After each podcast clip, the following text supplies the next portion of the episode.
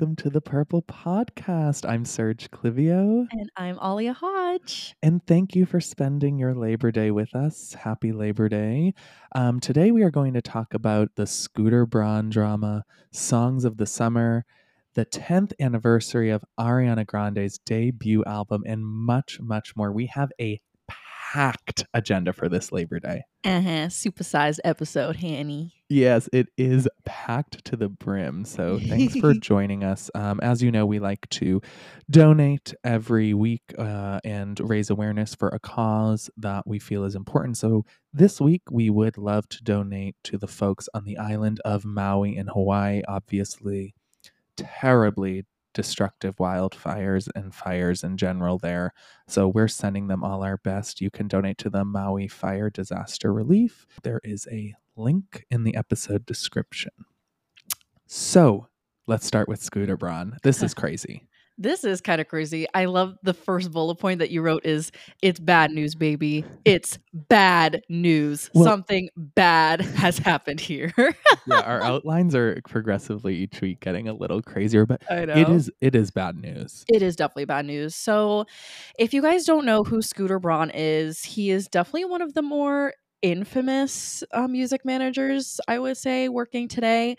Um, he has definitely been in the public eye for the past few years, definitely considered a villain um, in the public eye. Uh, after his acquisition of big machine labels, which means that he owned the masters of Taylor Swift songs and he was not giving her like favorable buying options to buy her masters back. So that is why Taylor Swift is re-recording and re-releasing her first six albums, which obviously like she's slaying at the moment and like it's doing really well. So it's definitely like a big fuck you to Scooter Braun. And I think it's important to note that he um he has never been like not in some sort of drama since he started like him Yes. being a manager he i feel like he's one of of the present day like the manager that there's always drama about he's always around but with that he still represents the or he well did we'll talk about this but represents the biggest stars of our time like of the current era like he really really is the highest level of like pop artist management. So this is why this is crazy. But not surprising. It's not surprising because he's always in some sort of drama, but I just think that the, the way that this is all played out has been very bizarre. So, if you guys didn't know, over the past few weeks, um, it's being released that all of his big clients are leaving him. Um, it's been kind of slowly trickling out, being like, this artist is leaving and looking for new management. This artist. So, we're just going to go through and talk about some of the biggest artists that are leaving Scooter Braun first and foremost, the first person to break this news, and which we talked about on a previous podcast, but Justin Bieber, who Scooter Braun discovered at the age of 13 on YouTube. yeah that was Um, probably scooter braun's claim to fame actually Yeah. like that actually got him to where he is now because of because of justin exactly. So he he found Justin all those years ago, and they've been together ever since. Um, and a few weeks ago, it was released that Justin is currently looking for new management, and him and Scooter Braun haven't spoken in weeks. Um, it has since come out that Justin has hired a lawyer to help him get out of his contract with Scooter Braun, since he is still under contract with him until 2027. this one isn't looking great for Justin Bieber. I, I hope he can get out of it. I, the reason why I said he, like it's bad news, baby, something bad is happening is because for all of these artists, which we'll get to to drop out, there has to be grounds to get out of a contract in some way. And if Justin's hiring a lawyer as well as some other people, there has to be an event. You can't just up and leave uh, during a contract for no reason. So right. there has to be an event that has like specific evidence where if they brought in lawyers and went to court or have a settlement like there does need to be concrete evidence of something Mhm. actually happening so i mean 2027 is a while away so the fact that justin's bringing in a lawyer and spending the money and time to get out of this must mean he feels pretty confident that he can hmm And I like was reading reports that like he was really unhappy with like his touring situation that ended up not happening due to his medical um, issues. And I've kind of heard as well. I was I was reading a few articles. Supposedly, in general, in the past few, few years, regardless of what this event is that everyone's leaving him, Scooter Braun has seemed disconnected in general a bit to his artists. So Yes, I agree. Like I think that there's more than just Scooter Braun did something, but clearly now everyone's at their wits end because of uh, Mhm. something. I, again, we still don't. It's crazy that it's taking this long to break because now we're three weeks into it almost. Yeah, it's very weird that we still don't know exactly what's happening. Um, but you bringing up like him being disconnected from his artist leads me to my next artist who's leaving Scooter Braun, Ariana Grande, um, our pop princess. She is leaving Scooter Braun, who she has fired and rehired several times over the last few years A tumultuous relationship uh-huh, already. But allegedly, she asked Braun to fly to London to help her during the whole Ethan Slater dating scandal, and he refused. Um, so that's not good. Again, uh, adding to the reports that he has not been there for his clients when they need him most. Like when you're managing a star on these levels, like you need to be on their beck and call. And, And like if you're not, PR then nightmare. Like, right, yeah, exactly. I- and if you're not there understand for them during stuff like this, like in weird ways, if Scooter Braun was doing his job, it shouldn't have really broke. Honestly, like it did. Like, exactly. so I'm yeah. sure she was pissed. Exactly. So, according to Variety, um, she has a model in mind similar to that of Taylor Swift and other major artists, whereby management personnel are paid a healthy salary rather than a commission, a structure many successful artists find more appealing as their revenue streams grow and diversify. So, first of all, I think it's crazy that managers are paid on a commission. I mean, I guess that You makes sense. Uh, uh, sure. But like I when you're when you're managing like stars like Justin Bieber and Ariana Grande, you think that they would have a manager that's like just theirs and like paid a salary and like there for yeah, them. like if 24/7. call you- like you're on retainer. Like if I Yeah. call you because I'm I'm you know news is broken that I'm dating Ethan Slater, which if that ever happens, someone shoot me. I um I would call you if you were my manager and expect you to pick up. And I agree that the whole commission, I mean, we know the music industry payment in general for artists, et cetera, is all so messed up. But I, I, I agree. I mean, it sounds like we should head in the direction of these kinds of artists should just pay their managers a retainer and the manager should should manage them because they're on a salary. like Mhm. that's their job. So It's very i mean, odd. I think Ariana's correct. I think everyone should do this. I, I don't understand. I agree. When I when I read this, when you put in the outline that I read it, I was like, this is a thing still? It seems Right. bizarre. Yeah. Especially for somebody of her status. So Yeah, I mean, it just like she has I'm sure everyone else on a retainer, you know. Right, exactly. So yes, Ariana Grande definitely leaving Scooter Braun. Um, a few other artists that are uh, allegedly leaving Scooter Braun. Demi Lovato. Um, don't really have much to say. Yeah, I mean, We love her. She's releasing a new album talk soon. about Did you tumultuous as well. Like I think she could I think it's probably good for her to get away from this. I think so too. Um, Carly Rae Jepsen.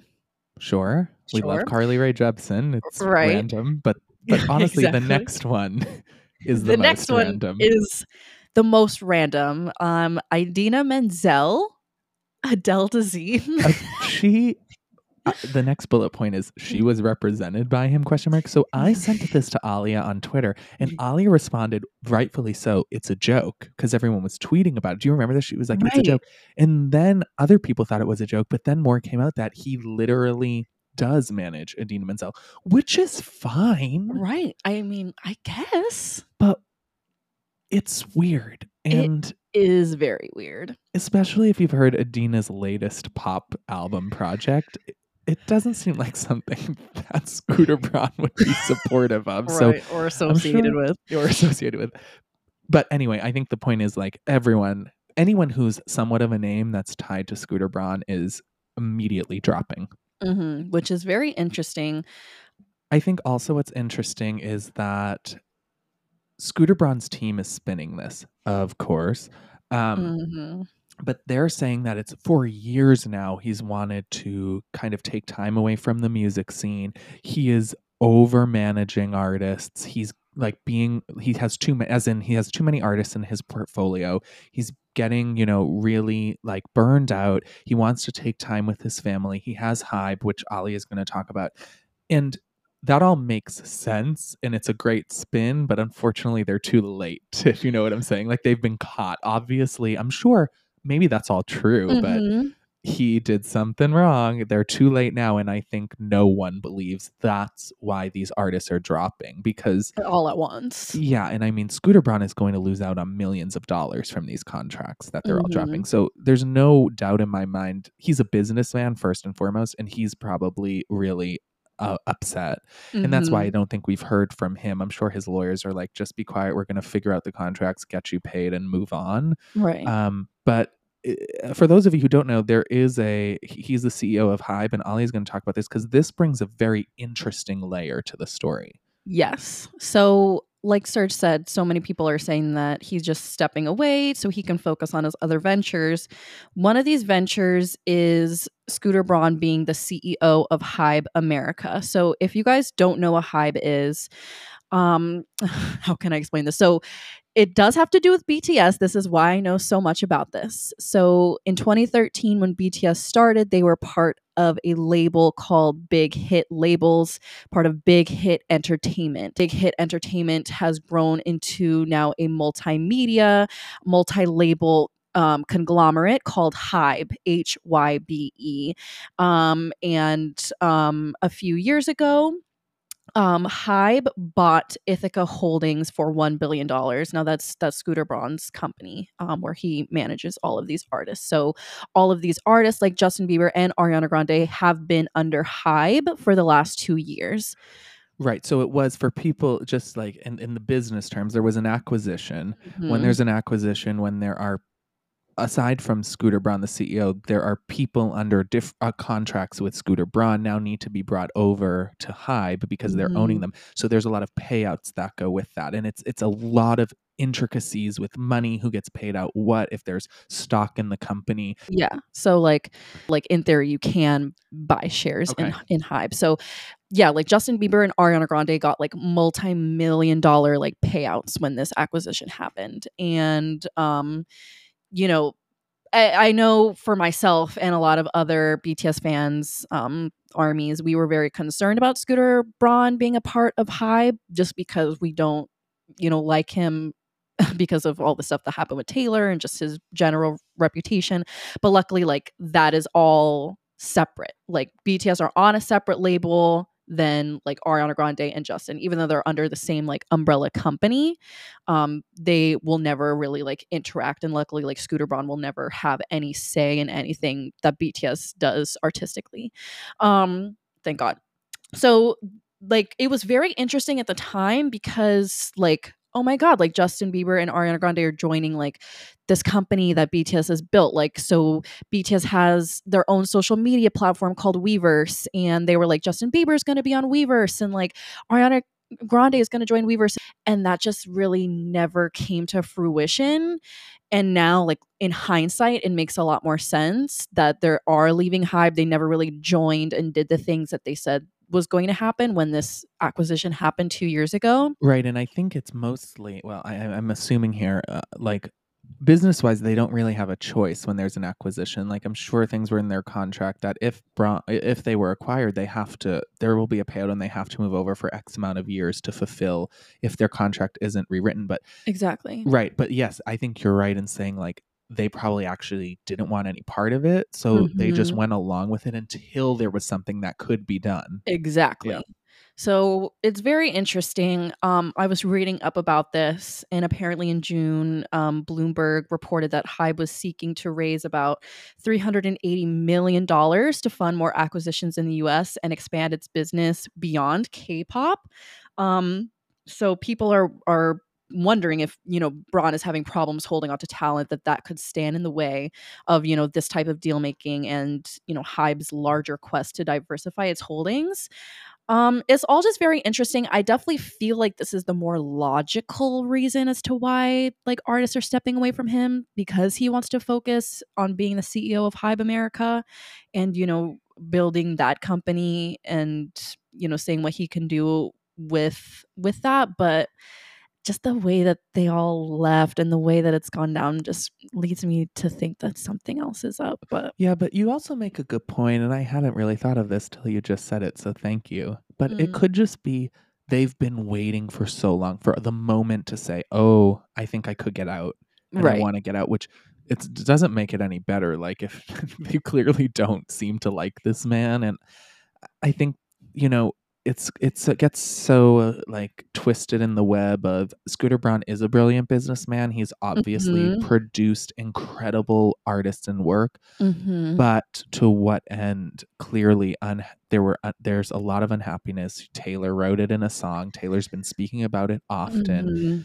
Like I don't think he treats women well. It- Mhm. it's clearly like all just coming to such a head and i think we probably will hear about it for the next few weeks and then he'll kind of just be erased from our minds which is kind of crazy because Yeah, when you it's a think of shift yeah in the like music industry for a sure. huge shift like the past 15 years of music he Mhm. kind of ran in Yeah. a lot of ways it's Mhm. it's actually a really really big deal It is a really big deal. but I think we'll see what happens. Um, you know, we'll keep everyone updated if there's more news. I, I think at the end of the day, I love that I'm seeing artists speaking up, speaking out, taking control of their own art and Mhm. destiny, and not putting up with people who want to slander them, take them down, or take credit for their work. I agree. Yeah, it's really like good to see, and hopefully we just see that you know more artists starting standing up for themselves. I totally agree. Okay, more on music. It's a heavy music episode. Heavy music episode today. Let's go to our music corner. We want to discuss songs of the summer. Can you believe it's Labor Day? It's September. The summer's over. I know, I know. This is literally the last days of summer. Um, but yeah, I feel like it's been like a pretty good summer for music. It's been It's good, been I'd say. I, I Yeah, agree. good. But you know, when I was going through this list, I was like, oh, there are actually quite a bit of songs. They're just I feel like this was a random music It summer. was random. Everything that came out was kind of random. I would say my personal choice, I don't know if you agree, for the winner of the summer music is just the Barbie soundtrack in general. I agree. I agree. The Barbie soundtrack is, I think, the biggest Yeah. bit of like music that everyone latched onto this summer. Um, we'll go through some of our picks, I think. Obviously, Dance the Night by Dula Peep Dula by Dua Lipa. Dula I feel like that's like the song from the Barbie soundtrack. It's that song rocks. fun. It's a vibe. Dula Peep, we love you. we love you, Dula Peep. And frankly, I'm not sure how it didn't chart higher, but we can get into that at the end of the year when we look at charts. I think the, these charts are crazy and Billboard right now. It's The very charts bizarre. are kind of weird, but Um, it's still charting. No, it definitely is charting and it's in the top 10, but I'm like, this could have been a number one hit for her. This is a great song. I agree. It's weird that it's not number one for sure. It's a great song. We also have What Was I Made For by Billie Eilish. You know, Billie Eilish always puts out great work. It's a good song, Mhm. continues to be like in her canon of like the moody pop indie kind of old fashioned Emotional, yeah. emotional work. She always really does well. Barbie World by Nicki Minaj, Ice Spice, and Aqua. I mean, just a really fun collaboration that also charted yeah, well. that also charted. I think it might still be. I think it might charting. still I'm not be, sure, yeah. but yeah, fun. Obviously, Aqua like iconic. Uh, so iconic. And to bring Nikki back, it's really fun as well. And we know Ice Spice on the rise. So it's just like a great conglomerate of artists like Yeah. doing their each their thing. They're all so like kooky in their own way and it's Mhm. kind of really fun. and then of course I had to Ollie's- put this in. Alia's favorite song of all time. I'm Just Ken by Ryan Gosling. this will be nominated for an Oscar. I'm telling you now. It will be nominated for an Oscar. He will perform it on the Oscars. It will be iconic. I'm just saying. I hope so. I, I don't see why not. I mean, best original song. It's it's a great song because in also not only is the song so campy, but Mhm. it makes so much sense in the film actually. Like yes, it's well integrated. Yes, the integration's great. I, I think people are like, you know, s- uh, sleeping on this. Although this also charted actually, so I It think did it chart. did have quite a good fan base. Like, yeah. who knows? Who knows what will happen? But shout out to Mark Ronson for making a great soundtrack. We'll see For at real. the Grammys. We'll see at the Oscars. Like, this is We a really will. soundtrack that will live on for quite some time for I popular think so music. well. I think so as well. Another song of the summer.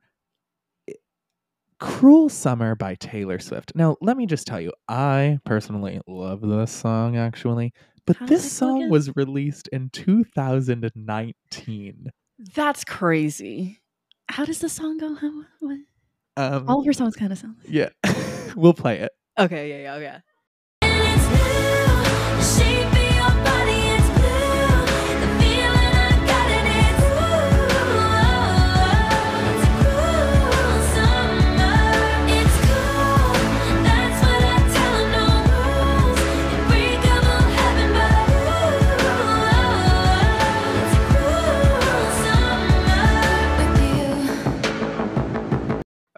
There it is. Um, Um, but how who allowed this not to be rude but like not only so a song can chart at any time you know we could start Right. listening to and obviously taylor swift's having a great Moment. um, moment but it was actually released as a single like by the label and by her pr like it was actually Oh. packaged as a new single even though it's from 2019 i haven't seen something like this for quite some time and it's honestly bizarre but sure again Yeah. taylor swift is doing things that Are wild these days. wild it's, It's things, like the did you see that she like is like going putting her um concert out on on movies in, in movie theaters at and it's like thi- the, wait pre-sales are like Yes. like a Marvel movie like higher than like Avengers Endgame and shit. why isn't this just being released on netflix or h or max like I don't know. for concert I mean, I think I'm sure it eventually will be released. But can I tell you, this is why I didn't really even try to pay the money for the concert. Aside from other things, like I was like, I'm just going to see it. Th- There's no way she's not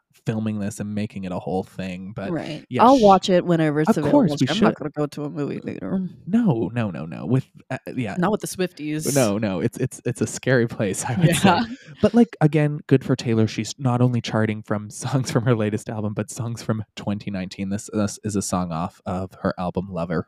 Wild. Um, Fast Car by Luke Combs. It's a cover actually.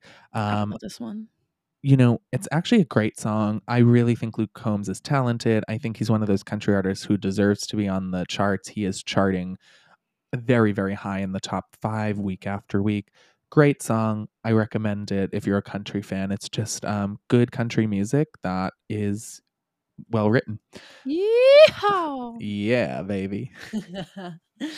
um, Vampire by Olivia Rodrigo, a song She's that I actually love. Me too. I was, you know, if I may though about the song, i- it almost goes too many places. I get that. Do you know what I'm saying? However, I think it's a great song. And I think Olivia does what Olivia does so well. She's so clearly defined herself in just these Mhm. the first album and now what's coming next. I think right next week? y- next week, yes, we'll talk about it for sure. Good for her. Yeah. So you like you stream it. I, I Oh. don't stream it necessarily. I I've listened to it a few times, and honestly, I'm like, I should add this to my rep book, like singing it for auditions, right? No, I think you could sound really good on it. I know I do. I sang it once, and I was like, wait, why is this sitting? why is it sitting? I love it. Coming So to an audition actually room near will. Chelsea if you're listening. Ollie, oh my be- god, yeah. Honestly, please. Padam Padam by Kylie Minogue.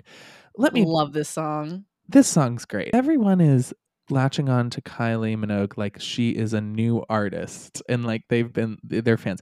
Can't get you out of my head. Let me tell you something, everyone. Kylie Minogue didn't need this song to be famous. I love that it's famous and I love this song, but I just challenge you to go back and listen to Kylie Minogue's discography because frankly this is not one of her best songs in the in the grand scheme of her music and she is pretty much a cultural icon outside of America like for real like Mhm. she is like Madonna level when it comes to like UK Europe like she Sweden she's really really big and For so I love that she's getting this um these Oh, attributes but I also think it's funny like to me it's really funny I'm like yeah Kylie Minogue comes out with Padam Padam of course like to me this song has she's done this like 900 other times but like it was the anthem for pride wouldn't you agree It absolutely was. And I was gonna say I went to a gay club like a few weeks ago and they played Padam Padam twice for sure, maybe three times, and every single time And you weren't everyone was mad, sh- right? and No, everyone went ape shit. They played it like once every hour and everyone was like thrilled. When my heart goes ba-dum. I fucking love that shit.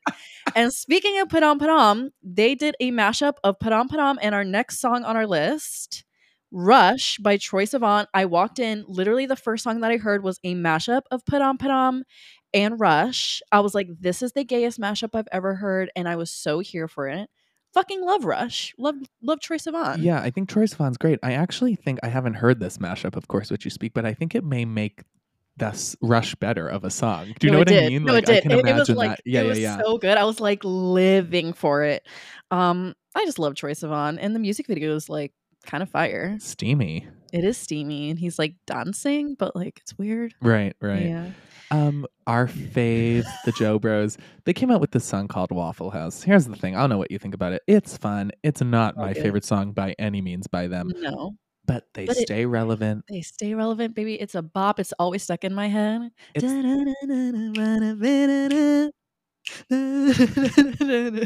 Waffle House. We Don't should have had any to do a words. whole medley of this. um, I just think they knew what they were doing. They were like, we're going to release an album in the summer. It's going to be dad yacht rock music. And it's just going to have a few like little bops that you kind of just do exactly. You can't see Alia, but do exactly what you did. Just kind of bop your head, tap your foot, and hum along Right. and don't really know the words. I actually have no idea how the verses go. I forget, but it's, I know I like it. oh yeah. How does it's like? oh shit. I wish you all could see her coming up with this, which she's not. Um, okay.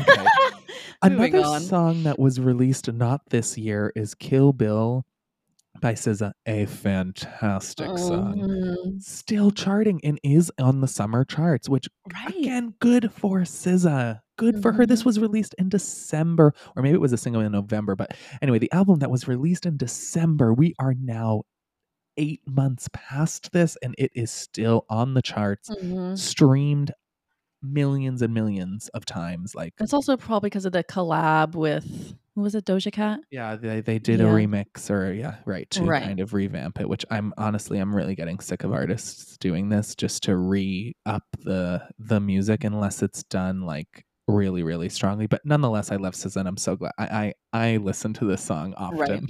Yeah, I asked on my Instagram, I was like, give me your songs of the summer to prepare for this podcast. And so many people said Kill Bill. That's why I added it. That's crazy actually. I know. And in the best way, I love to see it.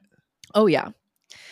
Obviously, I have to give a shout out to my boy Jung Kook for his song Seven. Also a great song though. Not just not just because you're on this and love Right. him. Like this song's great. This- it features Latto, who is Great. amazing, obviously. This song has been number one on global Spotify for Yes. 50 days. Since the song came out, it has quite literally been number one.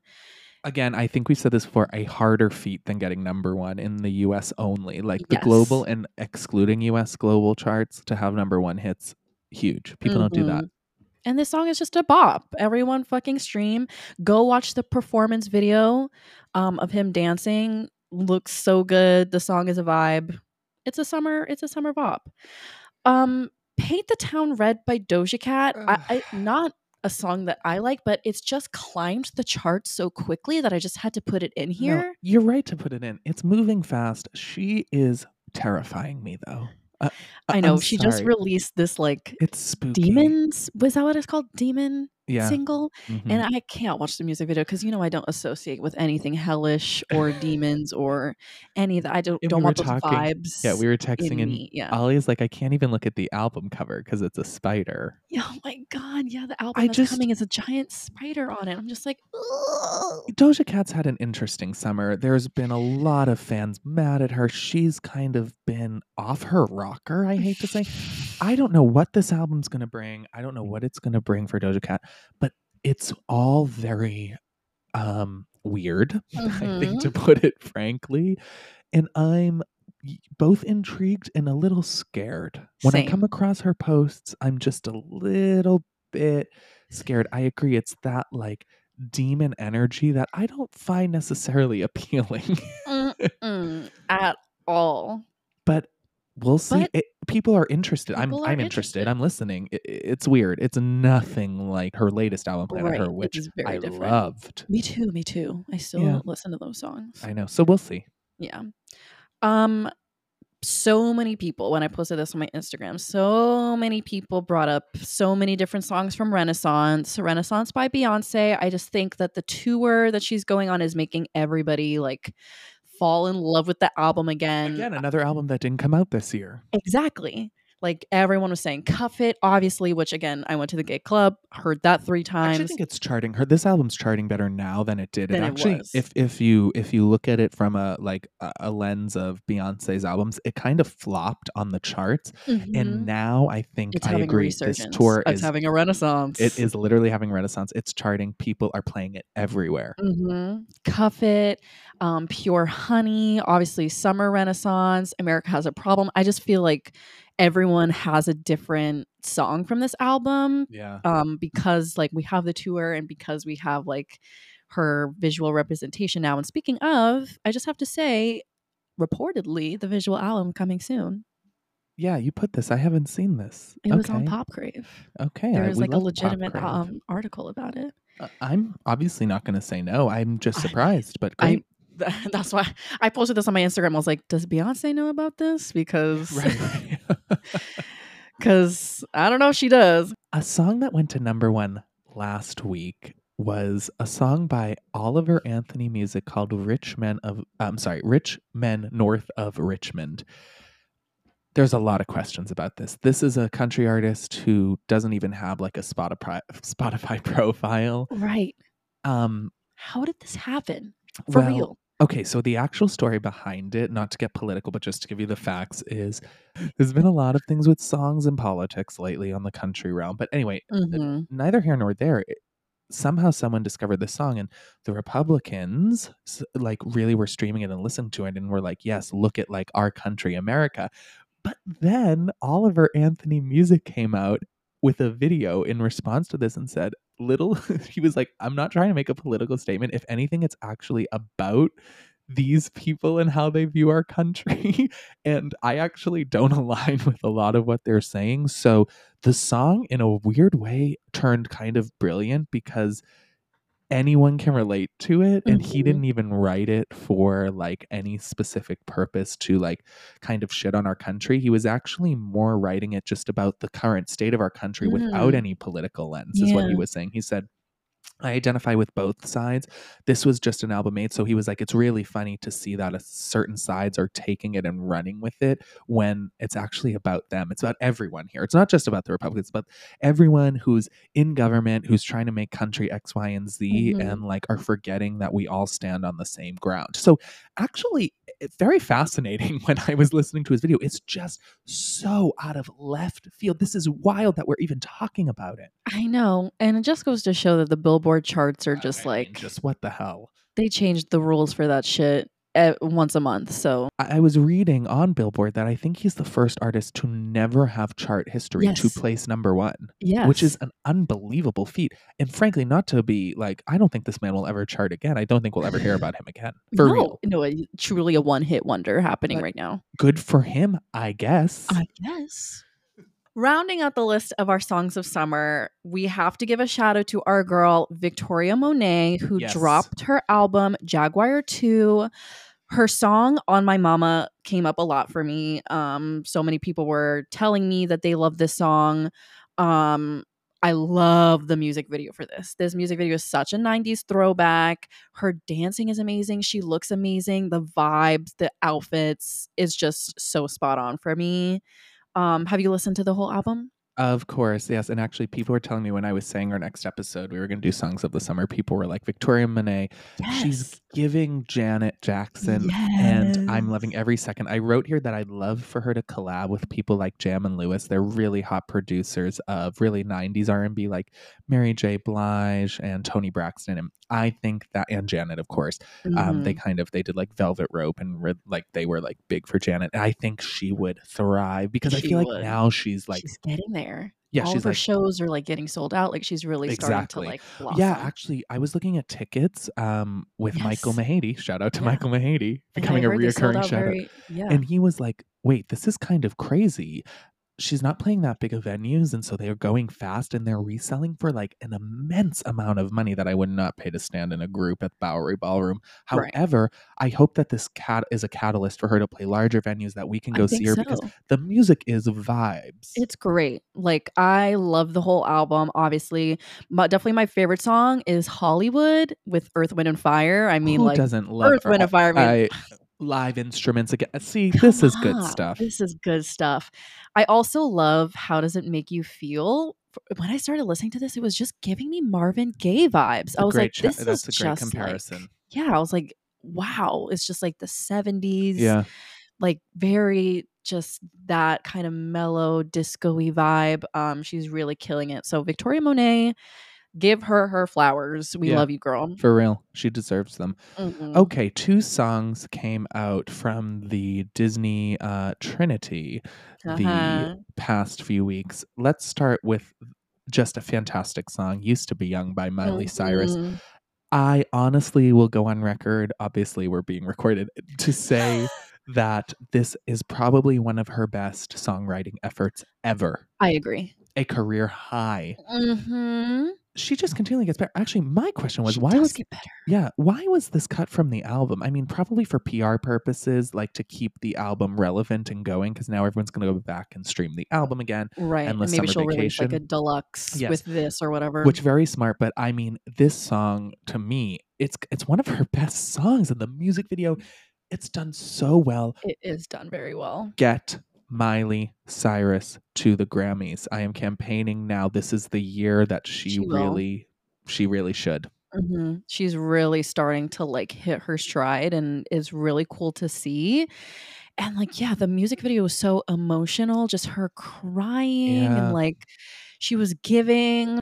What was up with the lip syncing though? You know what I mean? I do know what you mean. I, I, I- I love the raw emotion and I, what was living for that, but I don't know why the lip syncing was so off and No. just not really committed. Do you know what I mean? Yeah. It's weird because actually, this is actually a great point because I was watching, I don't know if you watched her backyard sessions on ABC. Okay. So if you can, I think it's streaming on Hulu. It's like an hour and it was the night before Used to Be Young came out and they kind of just went through her like career and then she Mm. sang songs from Endless Summer Vacation. Um, like in her backyard. She does backyard sessions. They're like with a band, they're live, they're really cool. But she was talking about in the music video how her mom um, was on the other side of the camera and they like Mm. had a fil she was in a different room or something and they had like a two-way camera so she could see her mom and she was singing to her mom and she was really like Oh. emotionally displaced so i wonder the emotion is so raw but i wonder if it almost distracted from that because i agree that it was the lip singing was odd but i think maybe they just kept it because they were I like it's so not too. even about i mean we know obviously she's lip syncing no matter what but I, I do agree it's a good point Right. That's why I was like, I feel like it was like maybe they were like, let's try this. And like, it doesn't have to be perfect. And like, we'll just see what happens. So she wasn't really like thinking about but that. they got the but take with the emotion the, so the raw emotion. And. I think that's that's what's most important. And that's what I like the most about the music video for sure. yes that's a good point uh, the with, only the, with the little Mickey like peeking Mick- out. It's oh. just very like, pointed yeah, very Yeah. pointed. hmm and nostalgic for us anyone anyone Yes. born from 92 to you know 2000 very nostalgic Yeah. um the only thing that makes me sad is that she doesn't want to tour and i totally respect that like hmm e- even after listening more to her interviews from the backyard sessions on abc like she's had a rough go and you know she's taking a stand and taking things into her own hands but this would be a great tour It would be. And I get she says that it, she doesn't want to tour for her mental health. And it's Yeah. very like, i support it hard to like rely on other people's you know pleasure of you Right. and like really like that being like your driving force for months at a time so i get that for sure but you know it, it is a shame but there's a lot of great miley cyrus content every day coming out she's posting like a lot of like Yeah. interviews and going back and like talking about a lot of behind the scenes stuff so check out her tiktok for sure it's great to see her come t- into her own womanhood i agree i agree Another woman, Selena Gomez, she released a song called Single Soon. It's terrible. She continues to give us awful pop music and serve little to no purpose in the pop culture world. I'm sorry. I know it's brutal, but I have to just be honest about my opinion. it's This- faulty it's faulty This song is. I almost. Uh, feel bad for her in the sense of who let this be released like this. It it almost doesn't seem real. It feels like a I'm- spoof of like a pop song in like the other two. You know And- what I mean? Like you know what I mean? Talia. Yeah, that's a great reference. I refuse to put it a sample on this podcast. If you would like to go listen to it, go ahead on your own. You should just once, but I listened Right, to give- it once and I throw her a literally stream. and I literally like was like I can't I never want to hear this song again. No, it's terrible. And uh, the first thing I thought of, the very first thing I thought of, I was like, this is giving Jocelyn from The Idol on HBO. Yes. Like it just is like just generic, basic, giving you nothing pop music. And honestly, this further propels the theories that Jocelyn is based off of Selena Gomez's I relationship with The Weeknd, which I do believe. But why is the music from the idol? Why does Lily Rose Depp give a stellar performance and the songs better? Like, if you go back and listen to her songs on the idol, I'm just a freak, yeah. You know I want it back. that Right. song is giving. and I'm she's sorry. giving, and it's better than this song. it is better than this song. We're we. This is the second time we're bringing up the I idol we on should podcast. have an idol. We should at least watch at least one or two episodes. I agree and, and debrief on them because I don't know if y'all watched The Idol. It was terrible, but for some reason I couldn't look away. I watched everything. I ate it up. Me too, but it's officially been canceled by HBO. Did Thank you see this? Thank God. yeah, officially been that. canceled Like- after five episodes. rough, rough blow for HBO. Um, but yeah, so Miley definitely won the won the week last week for sure. Absolutely. Absolutely. Another breaking Beyonce news this week Beyonce's Renaissance Tour has become the highest grossing tour by a female artist in history and enters the top 10 grossing tours of all time with over $461 million, surpassing Madonna's Sticky and Sweet tour. I saw Madonna's Sticky and Sweet tour, which was unbelievable. It was iconic. It was amazing. I am so proud of Beyonce. So happy that these women are in the same conversation continually. Yes. And frankly, I'm interested to see that uh, Madonna's going on a celebration tour. It's kind of like her farewell tour, and it's back. She's feeling better. Um, I just got so my well, tickets too. too. They just were on pre-sale, so I'm going. I'm really excited, and I actually think this will give Beyonce a run for her money in the best way. Like I'm not pitting Oh, them against each other. I think it's great that they are. Uh, We're talking Going back and forth. It's like ball in the Madonna and Beyonce. I mean, come on, that that's huge that they're in the same conversation. I love that they're the these women are just even Taylor Swift. These women are just conquering Exactly. this, conquering this, leaving, as the kids would say, no crumbs. Do you like- Leaving look le- at me. Come on, look at you go. Come on, Gen Z. Yes. Theater girly Renee Rapp. She earns the biggest female solo debut album of 2023 with Snow Angel. So great. Again, so great for her. Right. Jimmy Award winner, Renee Rapp. Who would have ever thought? Crazy. Shout out to our Jimmy Award friends. It's Yeah. crazy. I think she's going to be nominated for a Grammy for Best New Artist. I actually think she will. She actually could now that you bring that up. No, I really think she will, which is insane. I think I said this last podcast. I have nothing against Renee Rapp. Her Right. voice is not for me and her music is not for me, but I think she's incredibly talented. And frankly, I listened to the album after you told me you listened and I tapped my foot. It was good. She's good. And like the girlies love Renee she's Rapp. writing her own music. music. She sounds great. Of course. And she's a star on the rise. Like we said last week, she's nominated for a VMA. She will likely be in the Grammy Oh, conversation. for sure. And I we were just talking about this before we started recording. I totally forgot that she's going to be playing Regina George in the Mean Girls movie. Um so so she's got her hands in all the cookie jars and her star is totally on the rise. So I think it's really cool to see. We love the theater to pop pipeline. You know, we love to see the Gaga. We love we love to see this. We Mhm. love to see theater to pop. Ariana Grande, which is a great Uh-huh. segue. We're about to talk about her. I think the biggest um, music news of the Yes. the past few weeks is that Ariana Grande released a 10th anniversary edition of Yours Truly. Mm. Yours Truly was Ariana Grande's debut album, and it was the album that really launched the voice of, of our of our generation. Like, yes. The pop voice of our time. Shout out to Babyface. This is a Babyface record. I say Mhm. it again and again. Babyface knows exactly what he's doing. He knows the singers. She has since moved away from Babyface, which you can tell in her sound, but he really Mhm. laid some good groundwork to show us who we're what dealing with. and what she could do vocally. Um, you, you wrote it's giving Mariah music box. So Yes. fucking true. Exactly. And it's not just because I'm a lamb. We all know I'm a lamb. Shout out to the lambs. But just like literally objectively, it's obvious that uh, a direct descendant of Mariah Carey. Mhm. And this is good. It's giving, if you haven't listened to Mariah Carey Music Box, which is celebrating its 30th anniversary and she's re releasing videos, it's Mhm. just funny how Ariana is in the orbit of Mariah. exactly. I promise you. Yes, it's intentional. I promise you. Um, but I will never forget.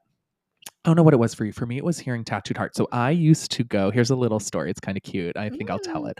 Um, I I would get five dollars of allowance each week for doing my chores, which Oh I could obviously gosh. buy nothing with. Um, but I would also get a CD. So my mom and I would go to Target, and she would like shop for things. She'd be like, "You can pick one CD if I did my chores." And I remember that week it was New Music Tuesdays. If you remember back in the day, it wasn't Yeah, Fridays. Yeah. I went and I knew of Ariana Grande from like the Nickelodeon shows, even though I didn't really watch them, but uh, more so from 13 and from theater. And I was like, okay, I want to get this album. Um, and I will never ever forget listening. I think it's the fourth track or something. I was obviously impressed, but then I heard Tattooed Heart, and I just remember thinking, I like kept replaying it because I was like, I literally have never heard a voice like this since Mariah, for real. Like, yeah, no dead ass. I was like, this is crazy. And you wrote, yeah, she wrote Tattooed Heart in her bedroom at 17 years old. This wild. this song- wild. this song is good stuff. It's so good. I fucking love it. I love when she sings this live, obviously in this recording and also in like the her sweetener concert recording. That's the one for me. Um, for me with Ariana Grande, it was actually Honeymoon Avenue. Which I get. A fantastic song. You and you know who showed this to me? I'll never forget. Who? Drew Arisco. Shout out Oh, to Drew. Drew showed this to to, Drew me Arisco. in Molly Keen Dryer's bedroom. Shout out to Molly. it King was like after a cabaret rehearsal or something, and he was like, "You gotta listen to Honeymoon. You gotta listen to Ariana Grande." And I was like, "Why? Like she's like on Nickelodeon. Like I don't want to listen to her." And he was Drew like, knows. "Trust Drew's me." always doing this. I And know. he's always right with this. I no, know. I agree. Honeymoon Avenue. It was like uh, it's a little too poppy for me. I love the I song, that, but, but like for so it, I was like that song's great. But I get it. I think like it's just hearing Ariana Grande be use an instrument. She has such an instrument. Mm-hmm. And even on like frankly, I put this Alia put Boo, but I put like this is not my favorite album of all time.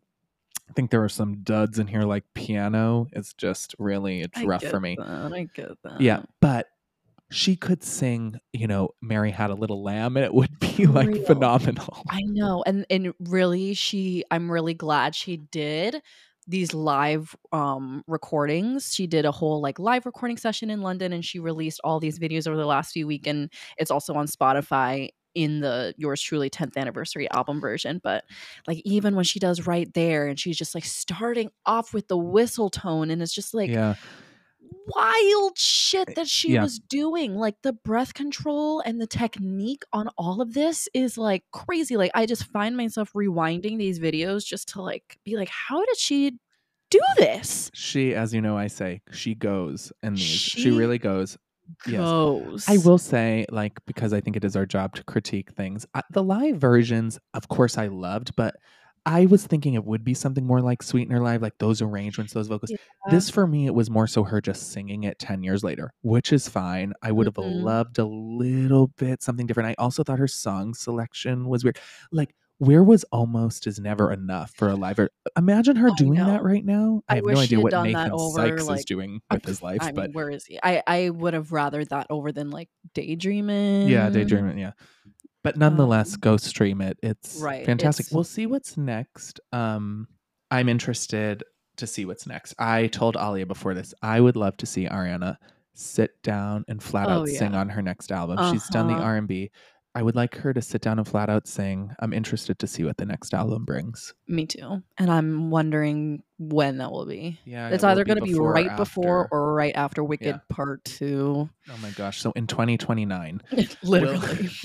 Speaking of Wicked, let's Oh go to gosh. Theater Corner. yes. oh my gosh. Okay, go ahead. You start, Alia. Okay. Um, biggest news of the week, I think, is the new casting for Little Shop off Broadway. We Uh. are getting a new Seymour and Audrey in Corbin Bleu and Constance Wu. fant. First of all, Corbin Bleu rocks. I- Corbin Bleu Rocks. he could do it all. What? He's underrated still, I think, though. I Where are his flowers? Okay. Let's let's. I'm glad that he's like diving back into the theater realm here. Me too. Constance Wu also rocks, but I am not sure she can sing, so it's a strange I have choice. no idea about her vocal ability, but I'm just really glad with this casting because I've been really outwardly critical about the Little Shop casting about there being a lack of people of color in the leading roles. Luckily, with like Joy Woods recently, we've gotten a black Audrey, but I'm just glad that we're getting an Asian Audrey. We're getting a black Seymour. Like, we need more diverse casting. And I'm just glad the Asian Audrey trend is continuing. See, um, Sumi Yu did it first. Sumi, yes. Shout out to you, paving Yeah, the way. literally paving the fucking way. Love her. Um, next up, unfortunately, some sad news. Once Upon a One More Time is closing before we could even blink. It actually closes actually yesterday. If you're listening to this podcast, will have been yesterday for Yeah. us tomorrow. So I guess I won't be seeing it. Closes Um, September 3rd. I mean, I heard just terrible things, but I wanted to go because I heard it was also such a fun blast and the ensemble's amazing. And I Yeah, the heard dancing looked amazing. that Justin Guarini was I fantastic. of course, I love Justin Guarini. Maybe I'll try to go tomorrow after rehearsal. Uh, uh, to, maybe I'll just try to go to the closing show. I mean, I would buy tickets, Tickets now if you be- can. Okay, yeah, I got to look. Okay. Yeah. Oh, Alia, you take the next one because you just saw this show. Oh yes. Okay. So, um, recent Tony winner J. Harrison Ghee of Some Like It Hot is unfortunately out for the next six weeks on medical leave, um, due to surgery to quote address some issues that have arisen. So that's really unfortunate. It is um, sad because you saw it and they were out, but not we. This was not announced yet, so clearly they've been struggling a bit with whatever's you know the the injury is. Exactly. So we definitely wish them well and wish them a speedy recovery. Um, but I did see it last week. Um, I had been wanting to see this show for so long. I'm so glad I finally got to see it. And I did see the understudy, Demarius R. Copes. Um, I saw him last Wednesday matinee and he was phenomenal. He really like knocked it out of the park. So um, again, if you're going to see a Broadway show and you see a little white slip in the playbill, don't walk out. You know, these people are qualified Yes, to oh, play the roles. So Shout out to um, all of our understudy friends, uh, everyone understudying, everyone swinging. It is the hardest job. It really It's is the hardest job in theater, and I'm so glad that she's on. and You loved it. Everyone should go see Some Like It Hot. Another so Mariah. Ca- Mariah Carey produced this, so Uh-huh, she's with and she us does still. the the The pre-show, speech, yeah, yeah. yeah, and obviously like Christian Borle's amazing. It's- it's just a great- Williams is amazing. Oh, You just want to go see an old school Broadway musical where they're tapping the boards. in our Smash Hive, let's be Baby, bad. They sing "Let's Be Bad." Smash continues. We will do a Smash rewatch. Don't we worry. We will do a Smash rewatch for sure. And lastly, rounding out our theater corner, I don't know if you've seen this on TikTok. If not, I urge you to just search Patti LuPone walks into a bar in Hollywood.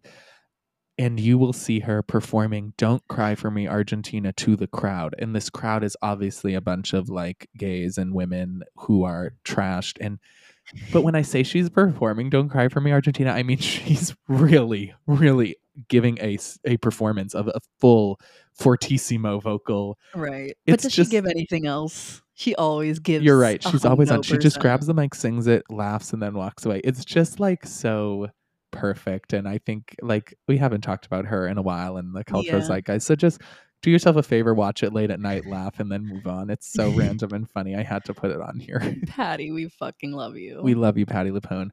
Okay, and now for other pop culture topics in the news. There has been so much the past two weeks. Let's start with the SAG AFTRA and WGA strikes. Yes, so the strikes continue. The actors are on strike. The writers are still on strike. Um, we are no closer to getting a deal with the studios, and we're starting to see the ripple effects. I think the biggest news of the last two weeks is that the highly anticipated sequel to Dune, um, which was supposed to be released this November, is being delayed until March 2024 um, because they don't have stars like Timothée Chalamet and Zendaya out there promoting it. So they're scared that they won't get um, as much money, um, you know, in the box office as if, you know, unless they had those actors promoting it. Um, so it's really like unfortunate, especially because Dune 2, I think, was going to be such a big contender in the Oscars. I agree. And now we're losing a lot of momentum between Dune 1 or Dune and Dune Right. 2. Pay everyone the fairly. actors. Just pay your actors. These executives, you've made enough money now for life. You don't need Mhm. this. This is absurd. It is honestly like causing so much distress for people. People are losing homes. Did you see Billy Porter had to sell their house? Yes. This is absurdity. It's absurdity. Obviously, Ali and I are in the guilds of certain we are in certain unions and we obviously support the strike like this Mhm. is absurdity it's absurdity It's crazy and it just like is just going to con like not only is this affecting like the movie theaters and like which are already still struggling to come back from the pandemic but like like I said it's really to show in the Oscars like you're not to have Zendaya go to the Oscars so Like- nobody's to watch Wha- right and you know what I mean uh, which people are already watching. It's like Dune 2 has like Austin Butler and like Florence Pugh and all of these like giant stars that people want to tune in for. And like if they're not going to the Oscars, like no one's gonna watch. Correct And like other movies like Challengers also starring Zendaya and like Spider-Man Beyond the Spider-Verse, like all of these delays are just like there's not going to be a lot no to we're about to contend hit with a dry in the next period ali and i months. were saying we're like even even the podcast in general like it's going to be such a shame so many things are affected by this and Mhm. Uh, it's it's really upsetting. I mean, the Emmys are postponed to 2024, which is, by the way, just absurd. Why are we even having the ceremony if it's postponed to 2024? You already had a vote. Just list the winners on like Rolling Stone or Vulture or something, people, and then Mhm. we'll just know who they are. Uh, We're gonna have this in 2024. Right. Nobody's going to care. Like for like The Bear season one, which came out like a billion years ago. It's crazy. It it's is crazy. crazy. And like give the flowers where they need to be. Like Succession just had its final season, and we're just gonna wait to celebrate this until 2024. It's Right. crazy. When we all know that that's going to win anyway. Of course. Um, although Ali and I, our next episode, we are going to do a mock Emmys because that's when it would have been. So we're just going to go through the major categories, say our thoughts, pick winners, and it will be a fun little Emmys ceremony Oh, I'm for everyone. excited for this one. So we- Succession High. Yes. You better wear your Roman t shirt. oh my god, good idea. I will. Yeah. Um, so anyway, I think yeah, just pay the actors. This is absurd. It's causing a lot of backup, and obviously we stand with our, our friends who are not being paid fairly. Yeah. Yeah. Well, Shakira, Shakira, woo! I love her. and she is receiving the VMA Video Vanguard Award, which is much to our surprise. Last episode, I know. we were like, I just don't think it will be her. We love these women. It's probably going to be Taylor. We love to hear that it's for Shakira. I mean, she's Mhm. performing as well. You have a great a great quote from the producer. So go ahead.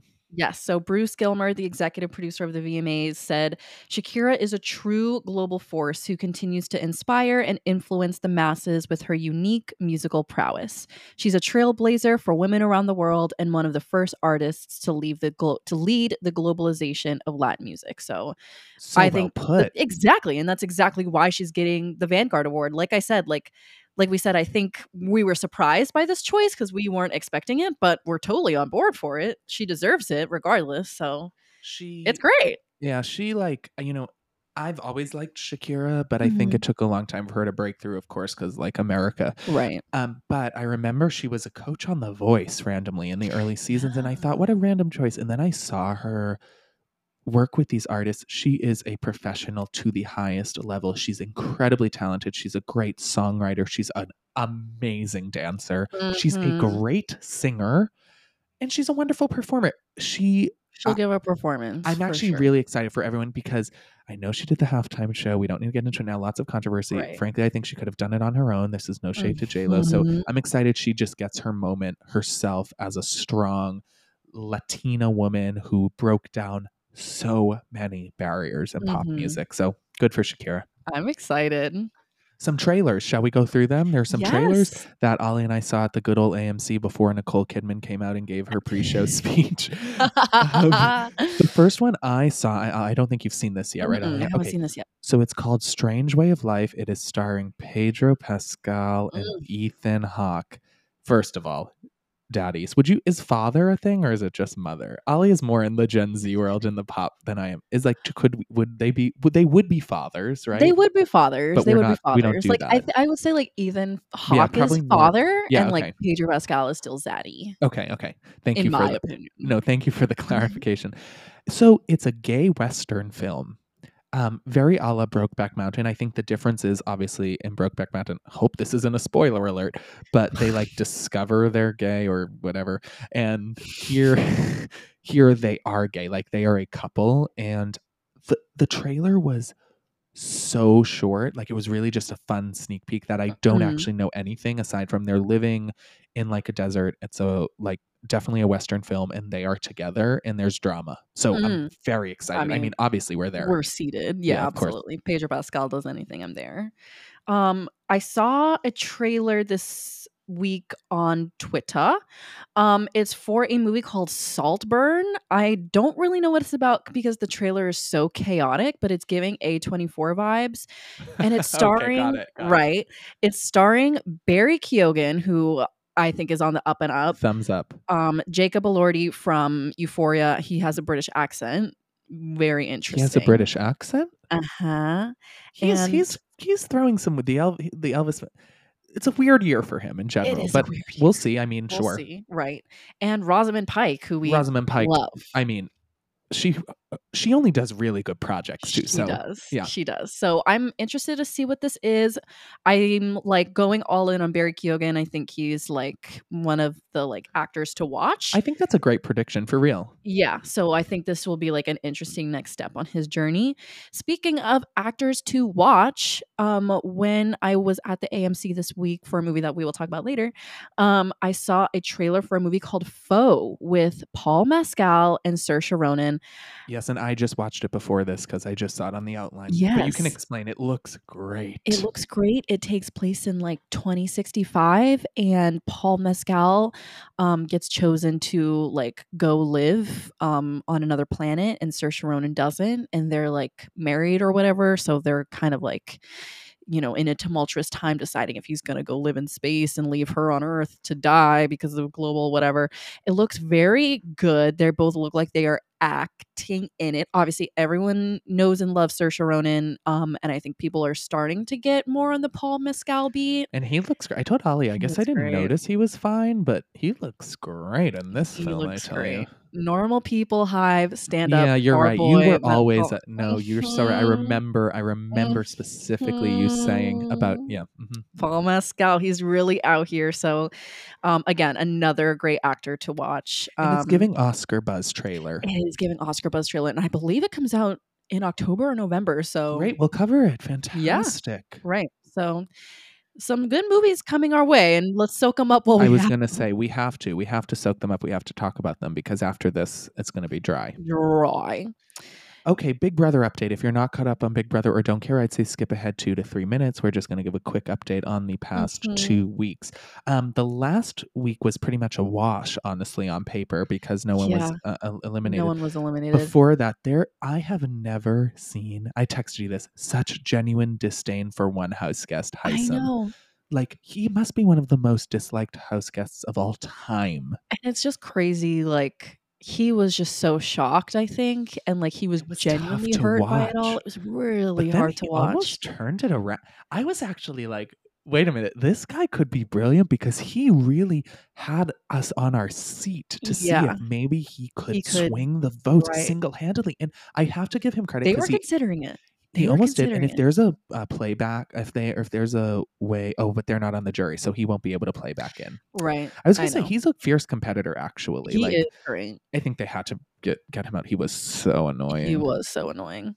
Um, but yeah, I think last week was really great. I thought this week was was a good week, but again, like with the new power that they introduced that Matt won and eventually saved Jag from leaving the house, is just kind of like, okay, the week is completely reset and Cameron gets to play HOH Oh, and Cameron! I, I mean, he just stood there doing the pressure Ew. cooker for 14 hours and it just equated to literally nothing. and so, he really should. lol. I also don't.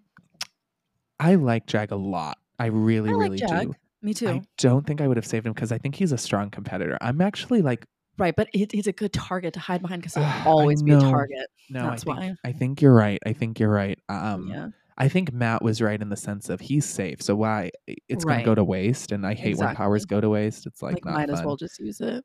But also, let's just talk about how amazing Cirie is. I we know she's amazing. we talk about this every episode. we know she's amazing. I just think her job was so hard because she was coming in as a legend of Mhm. Survivor and of reality television. And so to come in, like my first thought is get this woman out of here Right. sooner than we can. Like she's in, she's out next week, and Mhm. she's running the house. But you're She saying is running things. people are realizing now, People are starting to But, like, realize. right? Is it But, going to make a difference? Do you think? No, because like she's running it so well that people like know that she's running it, but they're like, well, yeah, but like we can't get her out next week or even the week after, or maybe even the week after that. Like they're not, she's not on anybody's radar to target and get out anytime soon. Is because she like is in an alliance with everyone and like she's good with everyone. And she just has such a great social game that like people don't want to target her because so everyone thinks that they're like working with her. Yes, to she's some so extent. thoughtful. I love her diary rooms. Like when she talks us through her thinking, it's like you're thinking about everything correctly. You are really Mhm. processing every decision. It's what I love about her is it's a game for her. and that's game. those are the best players. We think of Dan, like we think of the people that are just some of the best players, Tyler, like Mm-hmm. It is a game and she has one personal relationship and it's with her son, right? Like Yes. that is it. She loves Miss Felicia. She loves these other people, but Mhm. it is a true game for her. And that's why she'll make it to the end. She literally will make it Yeah. to the end. Or she I will definitely win. America's favorite. Like, no Yeah. doubt. if anything. Okay, let's shift to some other news in in actually it is music news. DeuxMoi is reporting that Matty Healy and George from the 1975 are not speaking. So this came after Matty was disinvited from Jack Antonoff's wedding, which is drama. Jack Antonoff That got married. To Margaret Obvious, Qualley. yes, obviously, um, Matty and Taylor were dating. They're not anymore. People sometimes, uh, some people think that has something to do with it. But DeuxMoi is saying that Matty and George are really fighting right now and not speaking. Just for a very brief background from the 1975, they've been friends forever. They are like besties. Um, it's really tough to see them not speaking. Matty has obviously is this man is crazy. I love the 1975 music, but this man is, you know, wild for many different reasons we don't have to get into. Mhm. But neither here nor there. I think George is finally like, you you are now actually affecting the band. And Mm. normally Matty was somehow able to keep that kind of separate, and it was just like he's crazy, the band's great. But now, you know, as they get more famous, they're one. And I think Matty needs to begin to think about, and I don't think he will, which will be the problem, how he represents the greater group Right. At the end of the day, for anyone who does care about the 1975 in this relationship, like I think they'll be fine. We all fight with our best friends. We put up with them. We go to dinners with them, with other people when we're hating them and fighting them. And like people you love are people you love. And I think they'll work it out. But it's very interesting, especially that he was not invited to Jack Antonoff's wedding. Um, okay, this next one is it's an this is the first time we've covered something that I feel like is adjacent to pop culture that has just broken in. Yes. Yeah, It's do you kinda wanna- do broken you the, the talk barrier. about yeah. it? So um if you guys were following the World Cup, Spain won. Congratulations. Did you ever think we'd be talking about sports on this podcast? I'm thrilled. No, I never thought that I would be. I I knew know. you would be talking about sports, but I didn't think that I would know or like care about anything that's going on. But the reason why I know is because this crazy video was going all over Twitter and went totally viral. So, Spain's regional soccer chiefs call for the president of the Spanish Football Federation, Luis Rubiales, to resign after he forcibly kissed their star player, Jennifer Hermoso. And this video was going viral on Twitter. I know, and I almost want to say go watch it, but it is uncomfortable. Have you It's watched it? Of Oh, course I have. And and he he kisses her, but he is also very physical with all of the other players. Well, They're kind of like going down yeah. the line and giving him hugs because they just won. I was going to say, and It's not to say like but it's right to do it. I, I watch sports, obviously, and I think soccer and European culture in general, like, you know, yeah, like you usually hug and kiss on the cheek, especially after when right. this right. this with Jennifer was not that. Just to be clear, like yeah. if you He, watch like, it, yeah. grabs her head and like kisses her right on the lips, and it's just very, very uncomfortable and obviously very. It's literally sexual assault. So I mean, it's not wanted. She's come out and said, "I didn't want this." Right. So he has been suspended by FIFA from all football related activities for an initial 90 day period while the disciplinary committee investigates. Yeah, if I can speak on this, um, FIFA does not get involved like this. Like, let me tell you, this means it's a Mhm. real thing. Unlike like the MLB, which is you know Major League Baseball, it's American NFL. You know, these are like smaller, um, kind of national sports. Mhm. FIFA is a giant association. Right. that has a giant board like across the world and they normally leave it up to their board because each team like has their own board and executives like they need to figure it out and if they violate any specific FIFA rules FIFA in- right. uh, you know interjects so the fact that fifa is coming forward and saying this is Mhm. wrong pretty much is actually huge for the soccer world or for the football world i should say Right. Football, yeah. be correct but it, it really is insane It is huge. And I'm glad that at least like he's on a suspension. I wish that he was just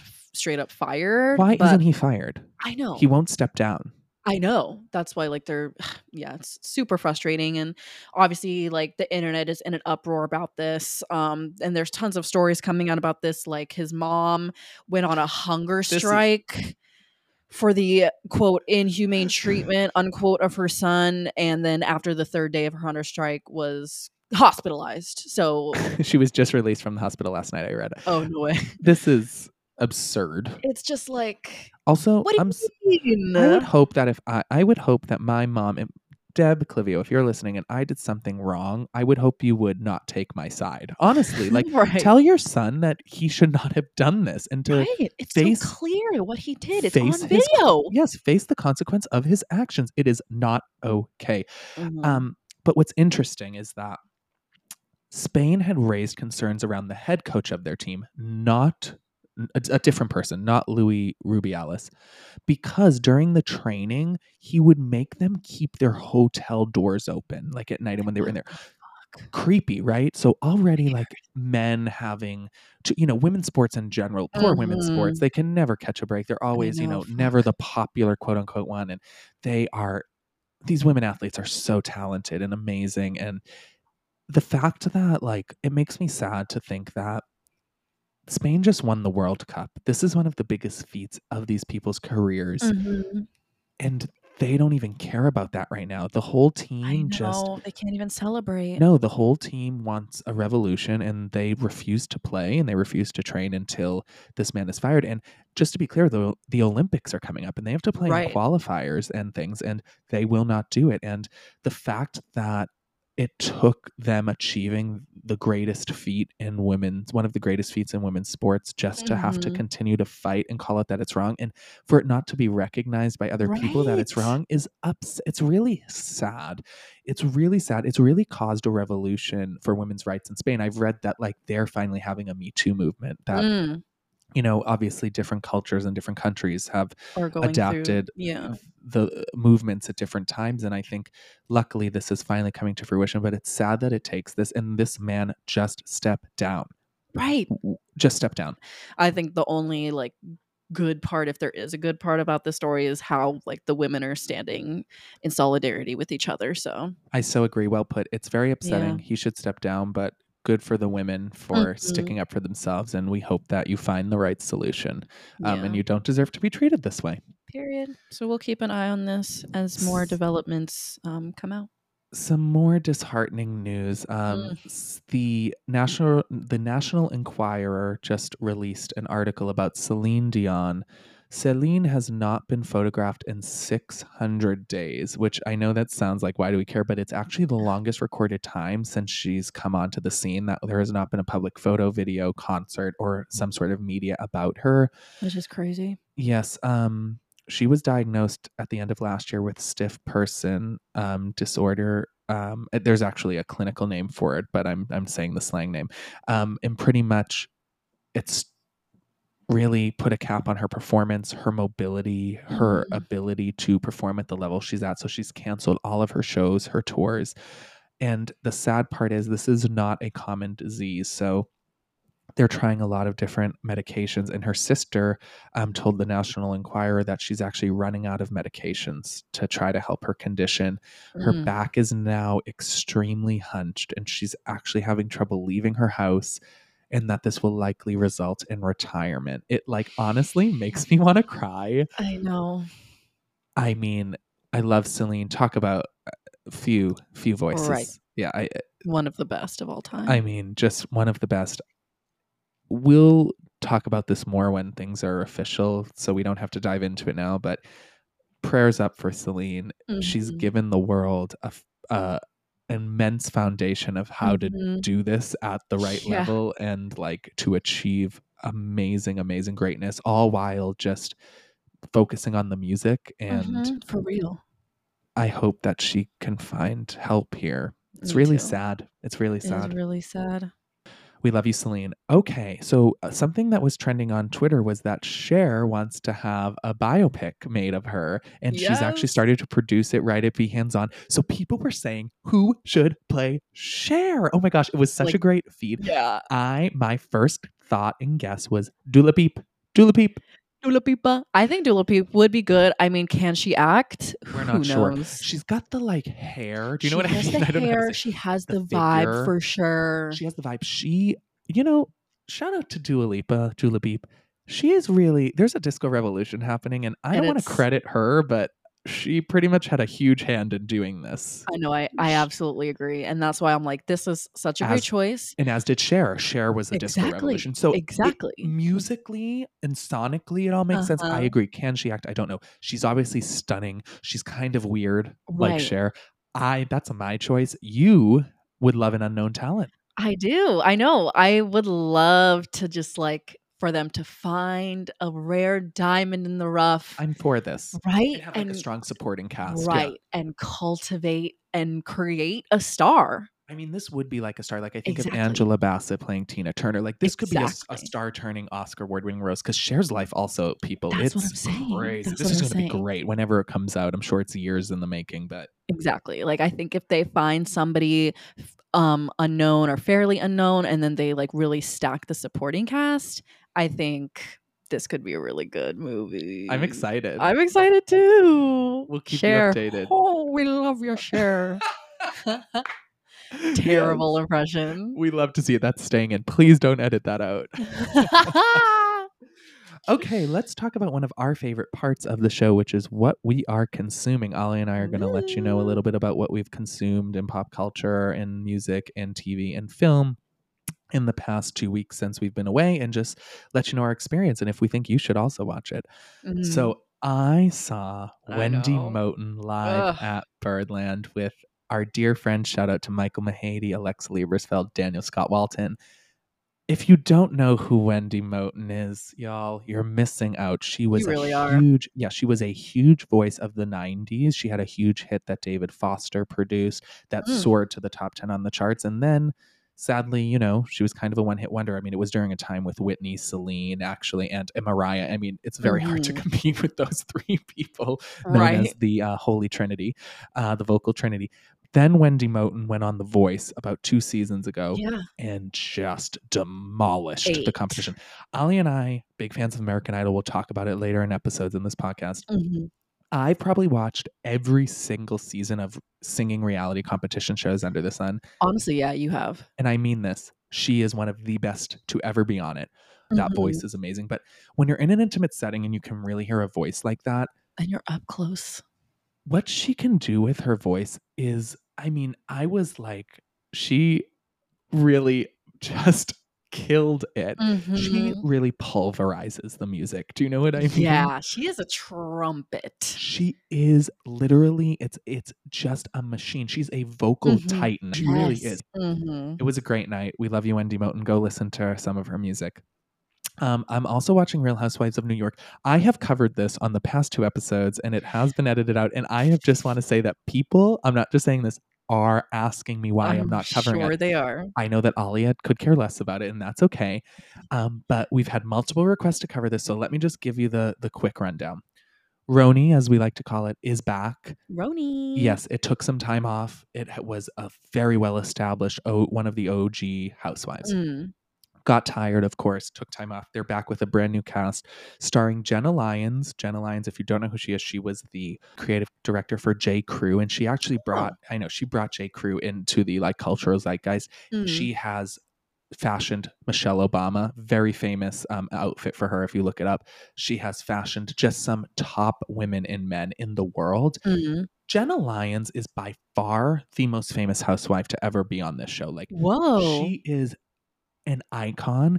And I'm annoyed because people like the other housewives who I have no idea who these people are, they're trying to relate to her and they're like mad when she's like unrelatable and i'm like i think you just need to realize that she is just she doesn't i don't think honestly want to be on this show i don't think she wants to relate to any of you people just like let her live she's Mhm. on a totally different level um i don't know if she's going to return next season but i don't know if they'll have a show if she doesn't i love watching jenna Mm. lyons she's fantastic jessel is just awful and the apartment is not hers. I have an inside source that you you all know what i'm talking about if you watch it. Ali is looking at me like i have four heads but that apartment is not hers and she is just one of it's like watching a train wreck of a housewife. I've never seen something like this. She's going to get torn apart to shreds in the reunion Ooh. and it's horrible and i can't wait to watch it. Um, and then ubah is like my favorite alien ever. If if anyone knows her please introduce me. I want to be this woman's friend. Talk about living on a different planet. I love the planet she's on. I gotta go there. It's fabulous. I just love her. Yes. Um, so real housewives of new york uh, i'm watching and i'm glad most of you are too thanks for telling us you want it on the pod we appreciate it RHONY. something we have both consumed is this yes. um, new movie called bottoms Bottoms out now. It's really funny. It's It's, really a high school um like Yeah, how do you comic describe it okay Yeah, yeah, it's like an old school, like high school comedy. like Yes, it it's giving takes Heathers. place. It is giving Heather's. Um, it takes place I, uh, before social media because one of the Correct. characters is on like a flip phone, so it's like and a Walkman, or uh, not. A, they have a CD player too. yeah, so it's like late '90s, early 2000s aughts. maybe. Yeah, um, those types of vibes. Um, starring Ayo Edebiri and Rachel Sennott. Sennott. I don't know how yeah. to I'm not pronounce her last either, name. but her. Um, but it's really funny. They're really like good duo together. You wrote Ayo Edebiri will win, win an Oscar one day, and Shouldn't honestly, though? yes, she will. She is so good. Like even like the monologues that she was giving, like she's fantastic. I could she's so watch her. She's one of those people. I could just watch her like stand on the street and say a random random words, and I'd For be like, "This is captivating." I would pay for her. They're also playing high schoolers, and they're yes, they're not of age to be high schoolers, and it's so convincing. I know. And like the even the supporting cast is really good. Like the guy who plays like the football oh, he's asshole, he's, amazing. Fantastic. Um, the love interest is great. Kaia Gerber, Kaia great. Gerber Who would have ever thought? honestly giving a stellar performance. Yeah, It's fun. It's camp. It is It's so camp. camp. it's an hour and a half. It's gay. It's gay. You've got bloopers during the credits. Cinema's We- back. Cinema's back. Cinema's I back. was at shout out to my friend Savannah. We went on Tuesday night after getting some pizza and drinks. We were at Tuesday night AMC Lincoln Square. It's famous, you Mhm. know. um, The crowd was lit. Not an empty seat in the house. And I tell you, we were checking in on our favorite ticket checker. I can't. I wish I could think of their name. you that know the guy. We love you. I, we, we'll get your name and shout you out you do again. gotta get his name. he was like, This is a sold out showing. You are in for a treat. I'm gotta tell you. And we were like, I feel like he's just saying that. Then we got to the theater and we were like, Oh my gosh, there's not an empty seat. It was lit. There was thunderous applause during different times. Everyone was laughing. People were chatting. People were just, it was a great night at the theater on a Tuesday night. Who I've ever thought? And I'm glad people are going out to support this movie. Like what a random film to go. It's like, it yeah, random, yeah. But it's really fun. If you guys just want like a fun hour and a half totally summer recommend. movie, go see this. Alia, what are you? What are you watching? Well, you know me and my Netflix dating reality shows. Baby, thank God for you because I know you're keeping them going. I really, I really am. well, yesterday, Love is Blind After the Altar dropped. Um, if you guys know, Love is Blind is probably Netflix's best dating reality show. It's where Oh, people Yes. um, date behind a wall, they don't see each other, and then they get engaged, and An awful concept. it's it's insane um but after the altar is like after a year after the couples who do get married um so they check in on them after a year so this was for season four three of the couples are married and then they check in on the people who ended up not getting married and usually there's like oh it's like somebody's birthday and we're all like planning um a party or like oh it's like the anniversary party or whatever this concept for this after the altar was like oh let's like have a flag football game and that's I like why the whole cast the- gets together and reunites it's Yeah. and then they eventually like do go to a bar and like it's chelsea's birthday but the, No, the flag football thing was very weird what do you mean they go play flag football? Yes, like that's the whole thing. Like there's always like one couple who's like the main married couple. Like they're like the king and queen of the season basically. So this season was Tiffany and Brett and so like they're always the ones who like plan the like after the altar reunion type thing. So it's like okay. Brett with like a whiteboard and he's like, these are the positions and like who are we gonna put here? And like it's just very weird. It's just very bizarre. And I just don't understand why this was like the impetus for the reunion. Like just just stick to the party concept. Is it like still though football thing hosted by Vanessa and Nick, or are they not a part of They this? they like are on the reunion and Okay. they pop in like every once in a while during the season, but on the after the altar, they're, They're not, not- like They're not a part yeah. of it. It's truly just kind of checking That's in with weird. everyone for How long is this? I feel like the season ended like a month ago. it's three um three episodes each episode is like less than 40 minutes long Weird. so it's a quick watch but you're not Um, recommending it. i mean if, If you if you watch yeah. love is blind you're gonna want to watch this just to like check in and see how Okay. everyone's doing after a year um but after um the when the episode ends you get a little sneak peek for love is blind season 5 which is coming at the end of this month okay, well, I have nothing to watch. I haven't watched. I didn't watch this past season of Love Is Blind. I was just like, no. You but I really think I'll watch. anything. Yeah, I think I'll watch this new one. Was Yeah. the teaser good? i mean yeah it just shows like Same, two right? Yeah, it just shows like two people talking in the pods and like getting to know each other. And it's like coming soon, Love is Blind season five. And I'm just like, great. I think it's coming in like a few weeks. They're checking these out like hotcakes. Love they Is Blind. really are. Um, so we'll see um this new cast and what I'm not sure which city it's in for Oh, season yeah. five because Okay. each season is in a different city. Um, so obviously I'm excited about that. I also binge watched the newest season of The Ultimatum on Netflix. And if you guys don't know this show, it's probably it's way worse than Love is Blind. Like I would say Love is Blind is my favorite one. It's still terrible, but The Ultimatum is like bottom of the barrel trash. It's these couples, these real life couples that come on and one of the people in the couple is like, "I want to get married and my like boyfriend doesn't. So I'm giving him the ultimatum. If we don't walk out of this engaged, we're done." But then they go date someone else, like live with them. Yes. Right? So there's like five or six couples that go on and then they like pair up with somebody Right. new, like between them. Again, a recipe for disaster. Who's coming up with these plots? And then they live together for a few weeks and then they get back with their original couple and then they live together for a few weeks and then they like decide if they want to get married. It's terrible. Well, and this season so was what couples so are doing are signing up for this show.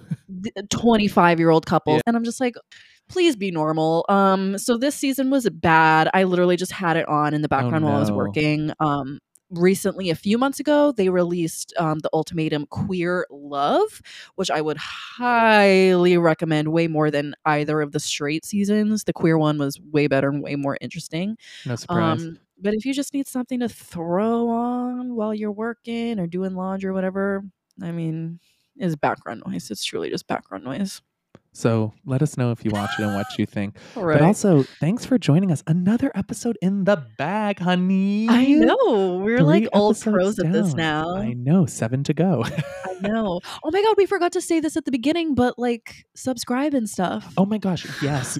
what a great pitch, Alia. Yes.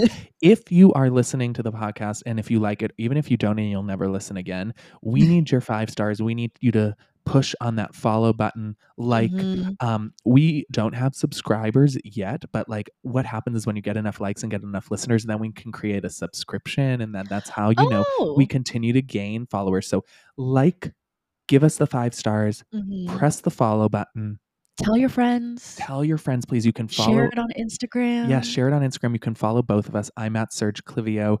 Um, Alia is at Blackie Snacky. We really appreciate you listening. We are having For such a great time doing this. We are. And people are like giving us positive I feedback. know. I'm really happy enjoying we did this. I know. It is Just fun. episode three recap of how we feel, everyone. I know. Thank you for joining us on your Labor Day. We hope you are able to have some sort of a restful day. Um, We will be back in two weeks to discuss the Emmy Awards, or what would have been. We're going to have our own little Mm-hmm. Emmys. Emmys. We'll talk about VMA highlights, and probably so much more will go down. Right. But we're really excited. I'm Serge Clivio. I'm Ollie Hodge. That music that you hear behind us is a fun little original ditty by Mike Stapleton. Woo! And this is the Purple Podcast. Thank you so much for joining. We'll see you soon. Bye. Bye.